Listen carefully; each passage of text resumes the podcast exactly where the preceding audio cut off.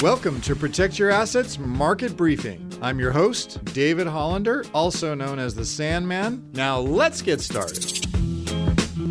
I got a question this week about Credit Suisse. Is Credit Suisse going the way of Lehman Brothers? Well, in a reminder of the 2008 financial crisis, concerns about the solvency, Credit Suisse came into focus. And I wanted to explain what's happening at Credit Suisse, why it's occurring, and if Credit Suisse is another Lehman Brothers. So, first of all, what's happening? Well, in short, Credit Suisse is starting to act like a bank that's about to go under. Over the past several weeks, Credit Suisse stock has collapsed about 58%, but nearly half of the losses co- have come in the last 30 days as markets began to worry about its solvency. But it's not just the stock that's reflecting financial concern.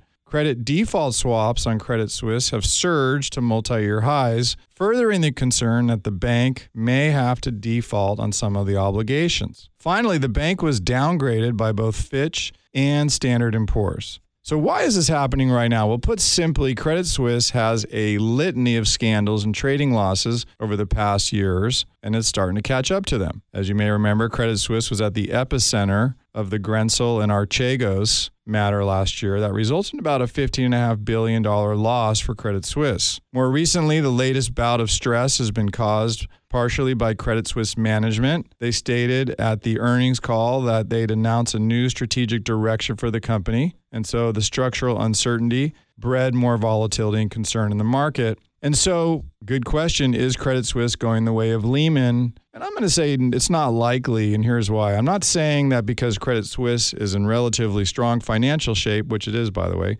Credit Suisse has strong capital ratios with Tier 1 common equity ratio of 13.5% and a liquidity coverage ratio of 191%, both well over regulatory requirements and better than some peers. However, as anyone who was in the business back in 2008 can tell you perceived funding problems can become real problems for a bank once clients get nervous because they pull money and create liquidity problems.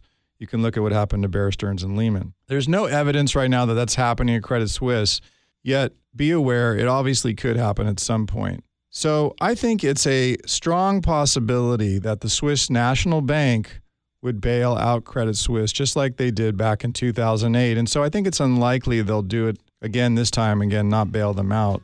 I think they will come to their rescue. But let's just see what happens because the macroeconomic landscape obviously has to get better. You can hear the Protect Your Assets market briefing on your favorite podcast app or as an Alexa flash briefing. Just search for Protect Your Assets market briefing. Links to subscribe free wherever you listen are at libertygroupllc.com slash PYA briefing. The following program is paid for by Liberty Group, and the views and opinions of the host do not represent those of the station or its ownership. Investment advisory services are offered through Liberty Wealth Management, an SEC registered investment advisor. Legal information provided on the air is not intended to be a substitute for callers hiring their own lawyers to advise them about personal legal matters. The information provided is general financial comment and cannot be relied upon for your specific financial situation. Investing involves risks, including the risk of loss of your investment. Please consult with a financial professional before investing. California Life Agent number 0B48569. You're listening to the Protect Your Assets Radio Network.